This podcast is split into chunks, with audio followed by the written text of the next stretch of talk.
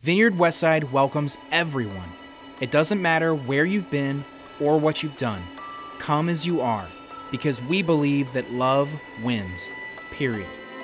Good morning. Morning. How's everybody doing today? Good. So if the ushers want to come up and prepare the offering, I'll pray for that and we'll get started. God, thank you for today and thank you that we could be here. Uh, thank you for nice weather. Thank you for sun. Thank you for sun later in the day. Um, please bless the, the offering that everyone gives today. And, you know, just, I just ask that you multiply whatever everybody puts in. You know, if somebody puts in a dollar, use your math and make it four or five. And just help us to keep advancing your kingdom. Amen. All right, couple announcements. So, first of all, my name is Nathan Reed. Um, I'm filling in for Ryan this week. Well, he gets a week off. So, everybody gets a week off sometimes. This is his. So, it's nice that he can be at home, have a week where he's not having to prepare a lesson, and just relax and enjoy himself. So, it's good to rest and relax. Um, my kind of day job around here is taking care of the junior high kids. So, my wife and Ted Winkler are in there taking care of them today. So, they're in good hands, I think. Um, Tracy, are they good with Ted? Is it okay? Okay. She says, "Man, no." Um, and so that's what I normally do on Sundays. So it's good over there. We're still watching through The Chosen in that group over there. Now we got a few episodes left in the second season, but it's it's been really really good to watch that with the with the students and kind of talk about just a little different perspective on the story of Jesus and what goes on there. So. Um, one announcement for today. Uh, obviously, everything that I'm going to say in the announcements is in your uh, bulletin that you can read as well. But on Tuesdays, there is a, uh, a soup meeting, so it's soup and messages and things like that this week at 7 on Tuesday, and then Rose will be taking care of that one. So just wanted to have a reminder on that. Take a look at that. Um, it looks like it starts at 6 for soup, and it looks like the lesson starts at 7. Is that right? Awesome. Thank you. So enjoy that. Be there for that. Cool. All right, well, it's spring, I think. Um, we had like a few days, right? And then it was like not again, and then it was again. And I think we're actually there now. I think we're going to stick in spring. Um, I'm super excited because, one, we get to spend a lot more time outside now, right? Like winter here in Cincinnati. It's hit or miss. You get a couple good days during the winter, but normally you're stuck inside. And it's dark, right? It gets dark at 4:30 here in the winter most of the time, and that's terrible. Um, I love this shift of daylight saving time, not for like kids and not for the issue of like sleep for a week, but the light later in the evening is great. Like my watch tells me that the sunset today is at 7:50 p.m. It's awesome because it means we can spend more time outside, um, and I think that's great. So I would say we could get excited about the Reds, but we can't. So we can just move on from that. So it's, it's a new season for us, but not a new season for them. It's going to be, gonna be rough, right? Um, so, one of my favorite things about spring is the plants that start to grow, right? Like, I have a bunch of tulips at home, and so those are starting to come up through the ground. I've seen uh, some of the flowers, I don't know what they're called, they're yellow ones. They're starting to, daffodils, there we go. I knew somebody was going to get, get that for me. Uh, my neighbor has a bunch in their backyard that are just randomly growing, and I saw earlier this week I could see that peek of yellow back there. I'm like, ah, oh, yes, there's color. My grass is starting to turn green. It's not brown anymore, so that's awesome too. All these things are starting to grow again. It's, it's ready. So, springtime is the time where we emerge from our winter hibernation because we all kind of do it in one way or another. And, and I think this spring in 2022 means a little bit more than the ones in the past have for us. I mean, we've gone through a lot over the past couple years, right? I mean, we have gone through it. Um, it was about this time in 2020 when everything shut down, right? If you remember, it was, I think, sometime last week, I think, was that two year anniversary of that time. Um, I, I have Timehop on my phone, which tells me like all the things that have happened in my past that I've posted about on social media, I've taken pictures of. And I was looking this week and I saw a picture where I was in front of UDF. And it was 8 o'clock in the morning, and I was just, I took a picture of the front of UDF. And I don't know why I did it, but I remember now it's because I was like, man, this might be the last time that I can like go here for a while. Because are we gonna be able to go anywhere? What's gonna happen? So there's all that uncertainty, all that like, what is gonna happen? Oh my gosh, what's gonna go on? I mean, you know, back in March of 2020, could anybody have said what would have gone on in the past two years? No, we didn't know what was going to happen. We couldn't have expected anything that's happened over the next the past couple years. It was hard, right? Super, super tough. It's been a very, very difficult two years. We've had things shut down from COVID. We've had worry. We've had friends and loved ones getting sick. We've had people that we know that didn't make it. We've had mental health, physical health, family health. All those things have not been in a great place at all for anybody all over the world. It's been super hard. And no matter how strong of a person you are, or how strong the people are around you, it's been hard, even for the strongest person. But the thing is, is that all of us here today, we're all survivors of that. Everybody here, we made it through that two years, right? It was horrible. It was awful. And our church survived it too, right? We are all still sitting here through all of that. It was a tough time for us as well. A lot of churches didn't make it. I mean, there are churches left and right that just shut down because they couldn't make it. They didn't, they, they, there was no way they could make it through. We did, right? Again, was it hard? Absolutely. Was it hard for you? Absolutely. But we're still here. We're back. And now it's that, it's that new time of spring. And so, what spring is, for anything, is it's a time to grow, right? Over the winter, everything dies. In the fall, the leaves fall off, the plants die. You know, we go out and do yard work and we trim everything down so that once spring comes, it can all grow back again. And that's where we are right now. Like I was walking out of the house this morning, we have a rose bush that's in the front of our yard, and I planted it um, a few years ago. I cut it down every year so that it can, again, grow in the spring. So I'm starting to see like the little red buds coming on it. We've got a a lilac bush in front of our house that I can't wait till it starts to bloom because it smells amazing. And so when the windows are open and that breeze is coming through, it just like air freshens my entire house. It's fantastic. So I can't wait for that to happen. Um, but I want to I, I want to kind of shift gears a little bit. So for me, where I grew up, I grew up in a pretty rural kind of farming community just north of Indianapolis. So literally, my school district that I grew up in was the northern half of that county. So imagine half of a county, one school district. Kids drove 20 minutes to school and not because of traffic, because it was that far away. Um, but I've spent some time growing up, you know, doing some work in the fields and things like that for a huge farming company that's there. And every spring, you know, the farmers go out, they plow the fields, and you see the little corn and bean plants start to come up. That's what I grew up with. So, also, one other thing that happens in the spring is you get that sweet, sweet smell of natural fertilizer made by cows. Anybody that's grown up near some fields, you know that smell. So I grew up with that smell, right?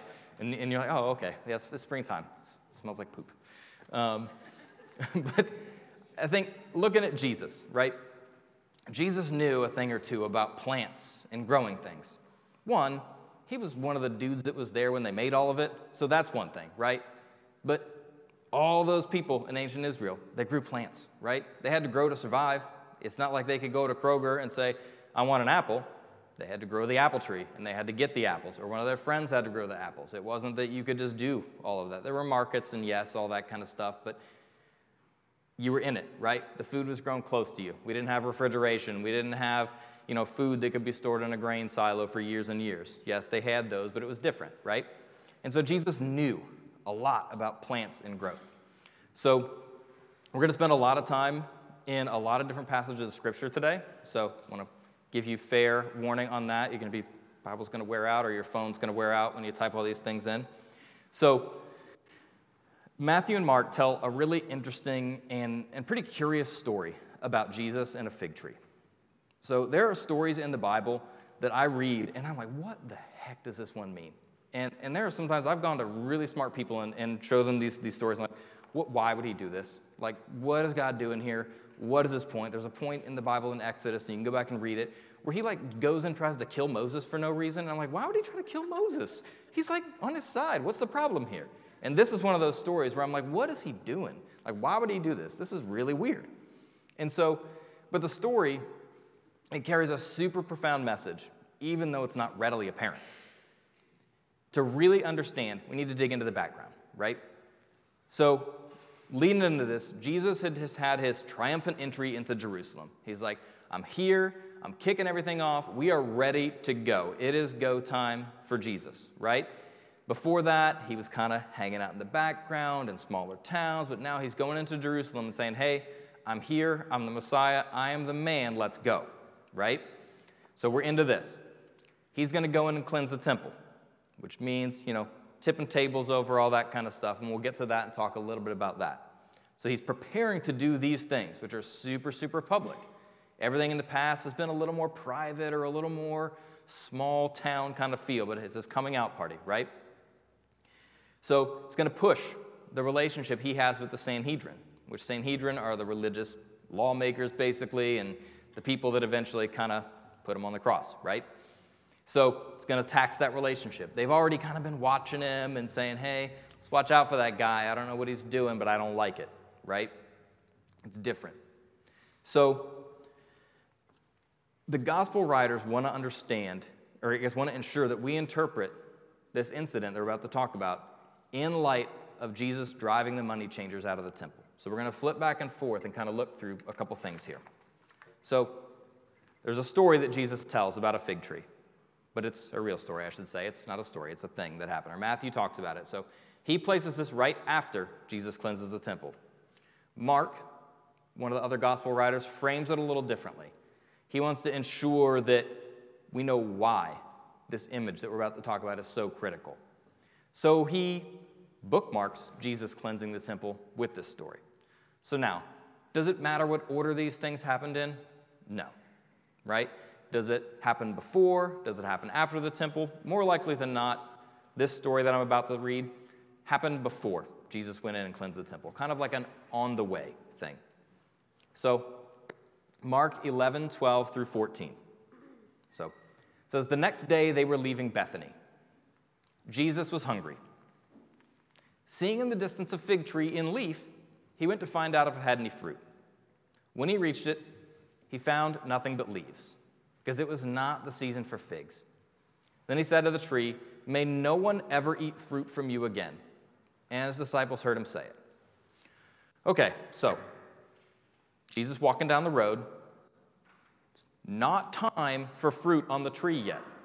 And he gets mad that there's no fruit on the tree. This is what perplexes me always when I read this, because I'm like, why? why?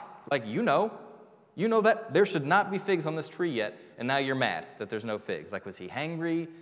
He wanted a snack, right? But like, what, what is his deal? Like, what happened here? It's very similar to, you know, to me when God's like chasing after Moses to kill him for no reason. I'm like, he was your guy. Like, what's going on here? And so this one really is, is perplexing. When you read it, you're like, why would he do this? There's nothing wrong with that tree. That tree was doing what it was supposed to do. But he killed it. Why? It's really weird. And so let's look at the next portion here. Let's look at where he goes with this, right? Because remember, Jesus is walking, right? Walking, walking, walking. They're going from one place to another, and they're walking in and going to get to the spot where they're in the temple. So, Mark, right after this, and I think this is important. When you read the Bible, kind of a tip I'll give you, this is free advice today, is when you go read a passage in the Bible, look at the stuff around it. Don't just say, John 3.16 says this, right? Okay, John 3.16 says this, but what, what's it talk about before? Let's read the paragraph before.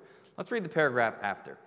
Understand where Jesus is going and where God is going with these passages rather than just taking one and saying, got this, I got it, we're good, right? Because there is a lot more depth and it's a lot more rich when you read everything around it. So, anytime I come to teach, I might think, hey, I want to talk about this idea. I'm going to read maybe the chapter before, I might read the chapter after, see what context are we in here, right? So, when we go in a second to Jesus going into the temple, turned over all these tables and everything, understand that this is what happened right before that. So, I don't think it's just Jesus having a bad day.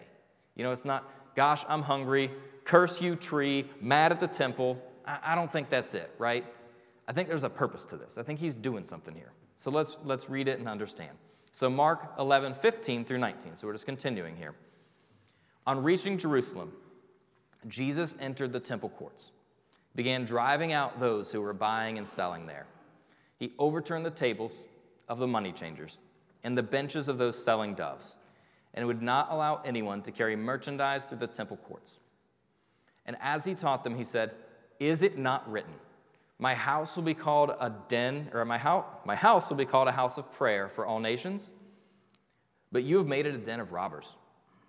The chief priests and the teachers of the law heard this and began looking for a way to kill him, for they feared him, because the whole crowd was amazed at his teaching.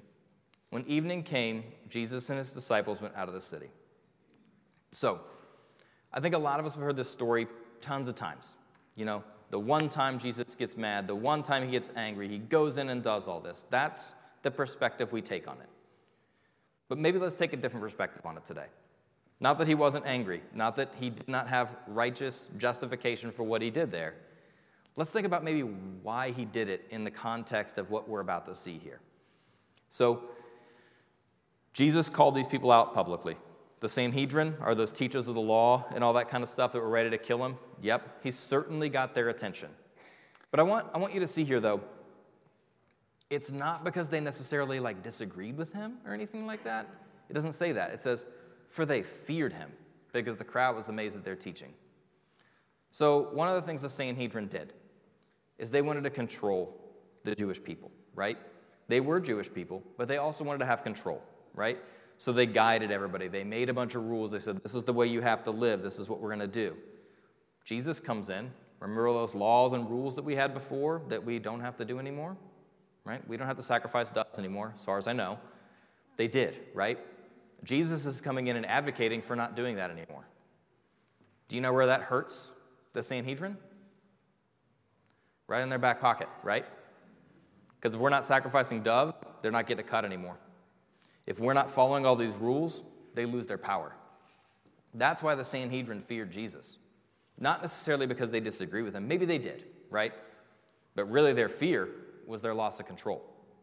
And so they're like, oh man, dude's coming in, he made a really public point, and he may have a point here because we are being dishonest. Now we're scared, let's kill him, right? So that's what's going on here. That's where we're moving. So Jesus was also not just calling them out for being dishonest. He had a bigger agenda here by announcing some prophetic judgment, and we'll get to where that comes from. It's judgment on the temple and the purpose of the temple. We all know Jesus kind of abolished a lot of the temple life and things like that that we used to have. So, what Jesus knows later is not only will the practices in the temple that were wrong be corrected, the temple's going to be gone. Right? Done, over with, gone. So, I think it was 70 AD is when the temple ceased to be, right? Not super long after Jesus was here and gone, right? He knew that was coming. So later, Jesus explains the whole situation to the disciples. He does it in a way that only Jesus does to kind of leave us with questions at the end, right? So, Matthew 24, 1 through 2. Jesus leaves the temple after all this happened, calmly walks away, and was walking away when his disciples came up to him to call attention to its buildings. So, the temple complex is what we're looking at here. Everything that's there, like, oh, look at all these buildings, man. Do you see all these things? He said. Truly I tell you, not one stone will be left on another. Every one will be thrown down. Cool. So that's a fun way to leave, right? You're walking away from a building, like, hey, this thing is going to be torn apart soon. And not just like a little bit, like a lot. I mean, if you look around you in here, see all the cinder blocks on the walls? Stones. Not one of these will be left stacked upon the other one, right? Every one dismantled completely, right? the term that Jesus uses when he's in the temple. He calls the temple a den of robbers, a den of thieves.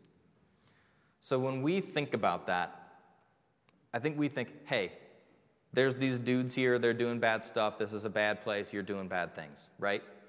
So think of the, the term den. What do you think of when you hear the term den? And you can shout it out. A cave? A dark place? Wolves, animals? Cozy? Private? Dark and wet. So we got a lot of things, right? A lot of things.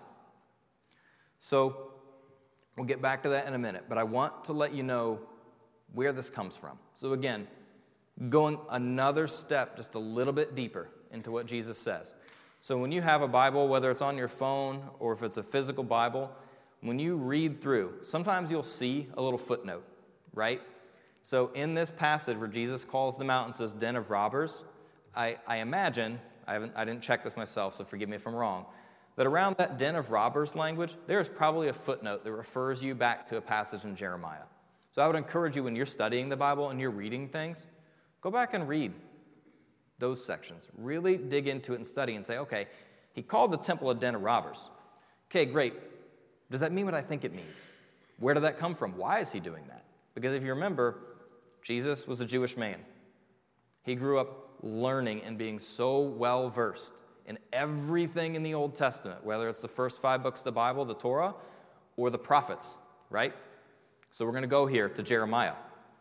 Jeremiah was one of the prophets, which Jewish people at the time would know very, very well what Jeremiah had to say. Jeremiah, if you read it, he's not super happy, and he's one of the prophets that you're like, okay, you are calling us out. I'm not super comfortable with this, but we're going to go. And there are always people needed like that in the world. So, Jeremiah 7 9 through 11 says, Will you steal and murder, commit adultery and perjury, burn incense to Baal, and follow other gods you have not known? And then come and stand before me in this house, which bears my name, and say, We're safe. Safe to do all these detestable things.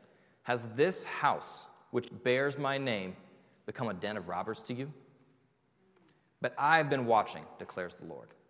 Okay, so now we're getting somewhere with this den of robbers, right?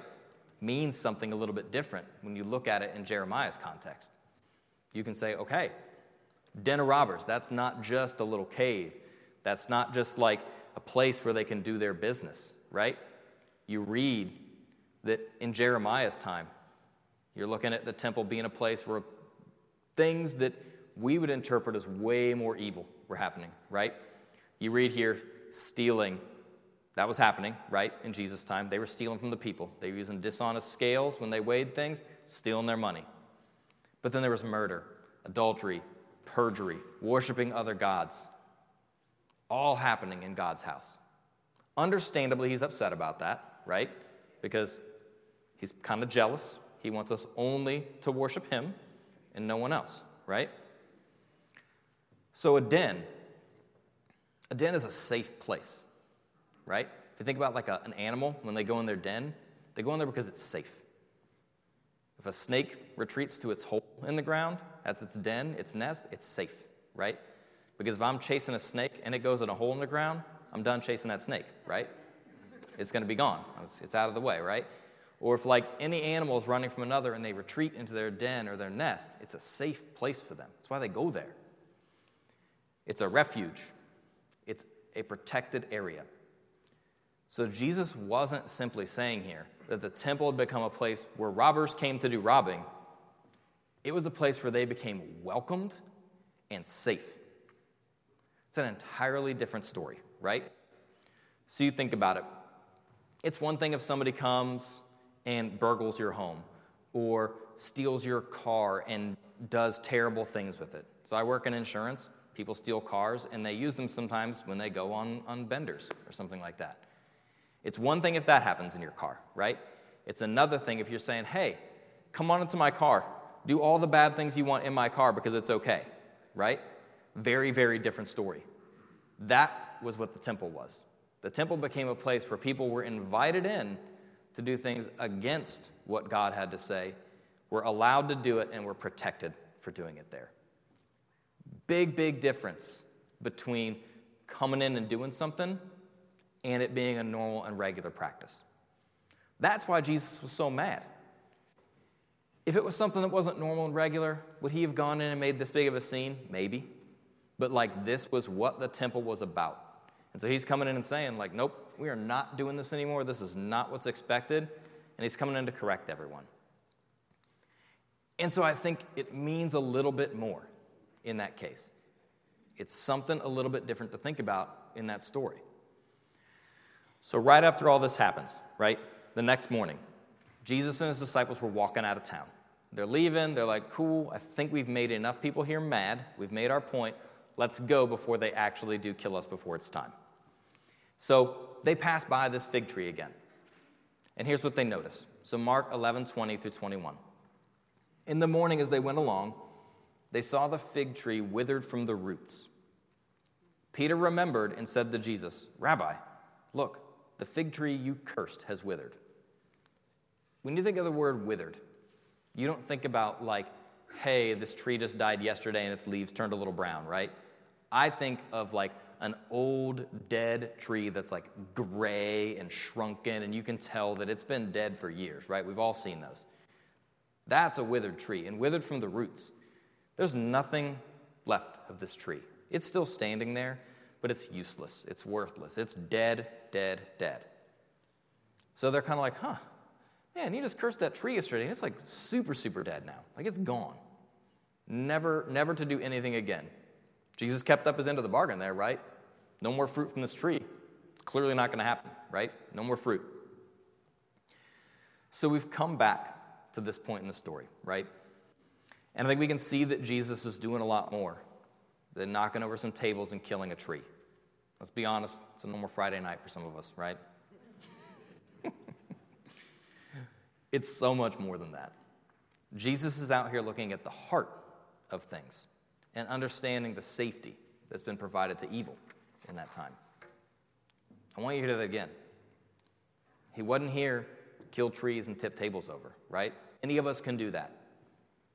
You know, God doesn't need to send his son to knock some tables over and kill a tree. Doesn't. But he does need someone to call us out and look at our heart and look at the evil we allow. Everything that Jesus is about, it's all about bearing fruit. And it's all about the fruit we bear. During his ministry, he was all about ensuring that the church and the people in the church were bearing fruit for the kingdom. He carries the message further when he uses the fig analogy in one of his parables.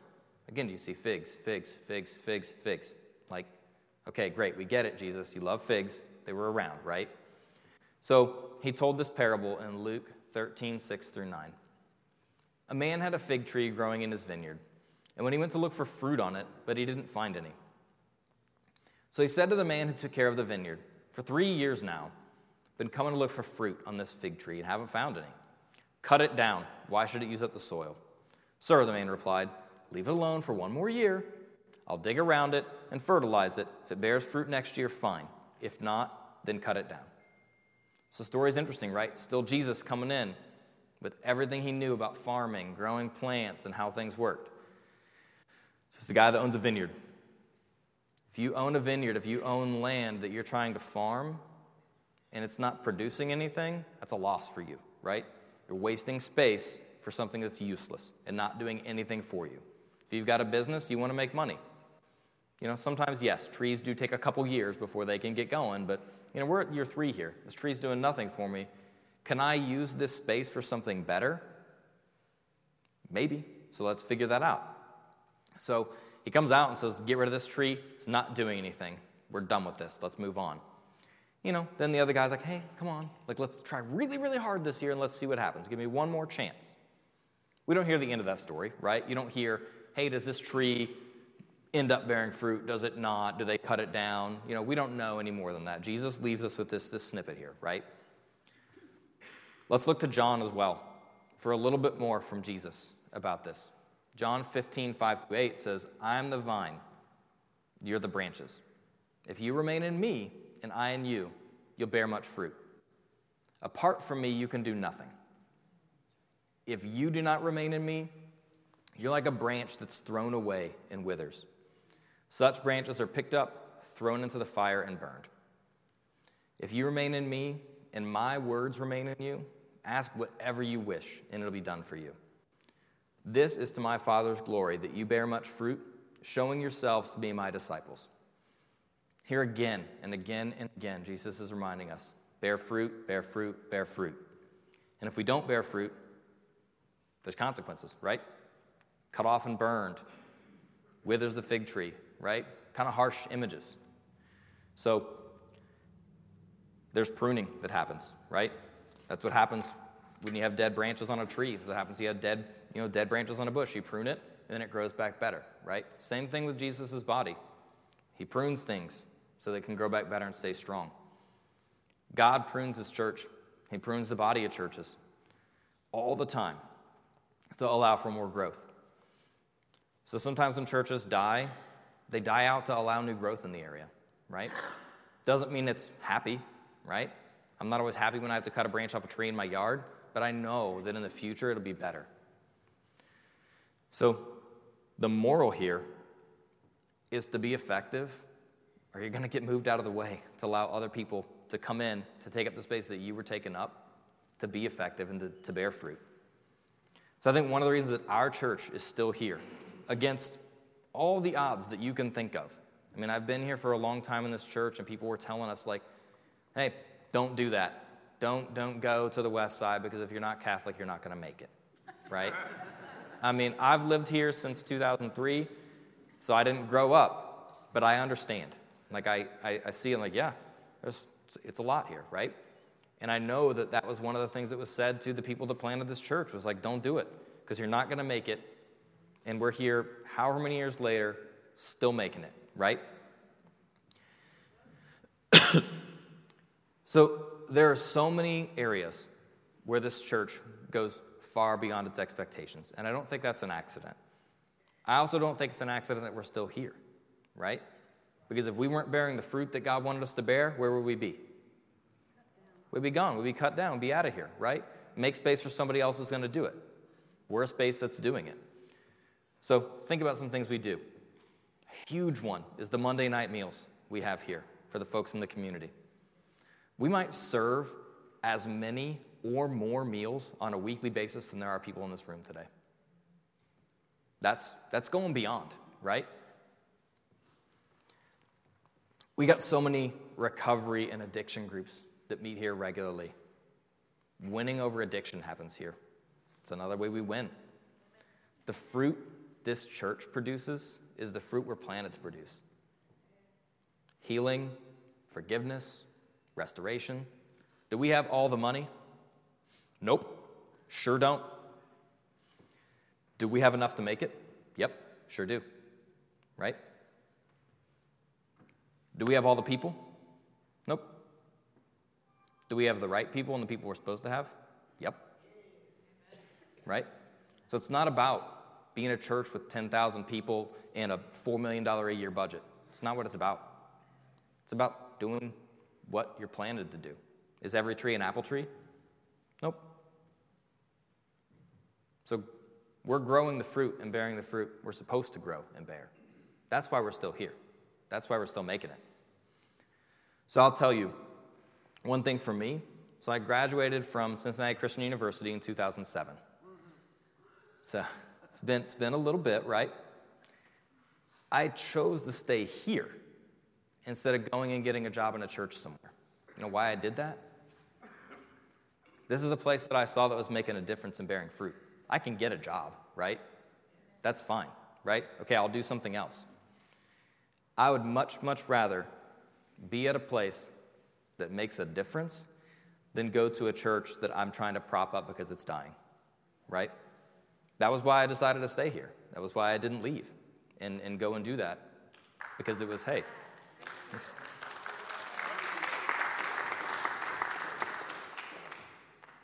and that was the right choice, and it still is, right? Because that's the point. It's not the point to go and try to see, okay, I can be at a church with 200 people, but then, okay, after that, then I can prove myself and then go somewhere else and then do this and that. Like, no, I'm going to go somewhere that's making a difference and doing the right things and stick around, right? So let's flip back one more time as we wrap up and check back in on the fig tree from back in Mark. So, right after all this stuff happened, again, Jesus never explains the whole story. He leaves so many things open to question. It was very abrupt, a lot of his transitions there, right? But here's what he says next in Mark. And I want you to read this. And again, understanding all of this in context, right? Because you see, We curse the fig tree. We do all the stuff in the temple. We give a sentence about the fig tree and see it as we walk back out of town. So Mark has Jesus wrapping up this encounters in Mark 11, 22 through 26, saying, Have faith in God. Jesus answered, Truly I tell you, if anyone says to this mountain, Go throw yourself in the sea, and does not doubt in their heart, but believes that what they say will happen, it'll be done for them. Therefore, I tell you, whatever you ask for in prayer, believe that you've received it, and it will be yours. And when you stand praying, if you hold anything against anyone, forgive them, so that your Father in heaven may forgive your sins. Jesus is saying here, he's telling us how to bear fruit, right? That's what he's telling us here. Because if you remember, curse the fig tree, go to the temple, dead tree, these are all the like what not to do. Let's shift to what to do. And here's what he's saying is Here's what you need to do to bear fruit. Here's how you stay in Him. We ask boldly for God to do things. We ask for big things. We ask for impossible things. Can we throw a mountain into the sea? Can I pick up a mountain right now and throw it into the sea? No, I can't, right? Like myself, me as a person cannot do that, right? Could I pick up this church building and move it somewhere else? No, cannot physically do that, right? It's not, I'm not that strong. But God can, can do whatever He wants, right?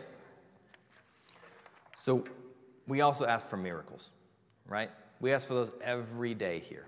And we get them, we see them. I mean, there have been tons of stories told up here, tons of stories that you all have told that, like, hey, this happened to me. And I mean, how many times I can't tell you that we've heard in here, hey, I should have died, but I didn't. Well, that's pretty awesome. That's a miracle, right? That's the kind of place this church is. It's not a church that's going to have that 10,000 people and huge budget, right? We're just not. It's not what we are. But what we are is a place where people are going to come in, they're going to get their miracles, and they're going to stick around, and they're going to help people get theirs. We don't just ask for these things, we count on them, right? We count on miracles in this church. Now is our spring, right? We had a tough time past two years with COVID. Okay, great. We got to move on. It's time to start growing again. You know, we may have had things that needed to be trimmed away from here, trimmed away over the past two years. Okay? Does it hurt when stuff gets trimmed away? Yeah, absolutely it does. But if it makes you grow and makes you better going forward, then it's absolutely the right thing to do. So, the last thing I want to leave you with is this. I know we've gone through it. Some of us, we feel like little stubs in the ground right now. We feel like everything has been cut off. We feel like, okay, that's it. Like, there's no more pruning you can do to me. Like, I am done. Like the rose bush I see in my front yard. I cut it down to like six inches above the ground, right?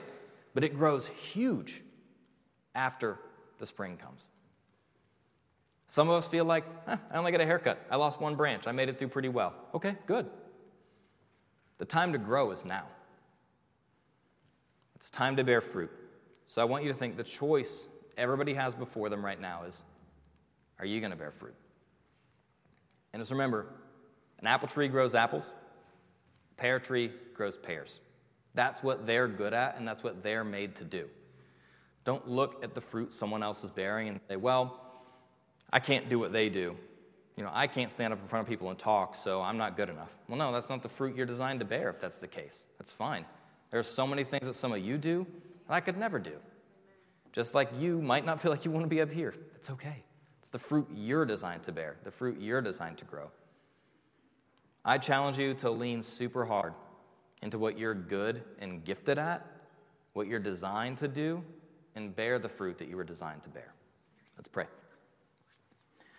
God, thank you for today, and uh, thank you for the conversation we've been able to have today and the things that you know you're teaching me and that you're helping me teach other people. Um, please help us to if we don't understand the fruit we're designed to bear, to understand it. If we need to be pruned further, let us be pruned further.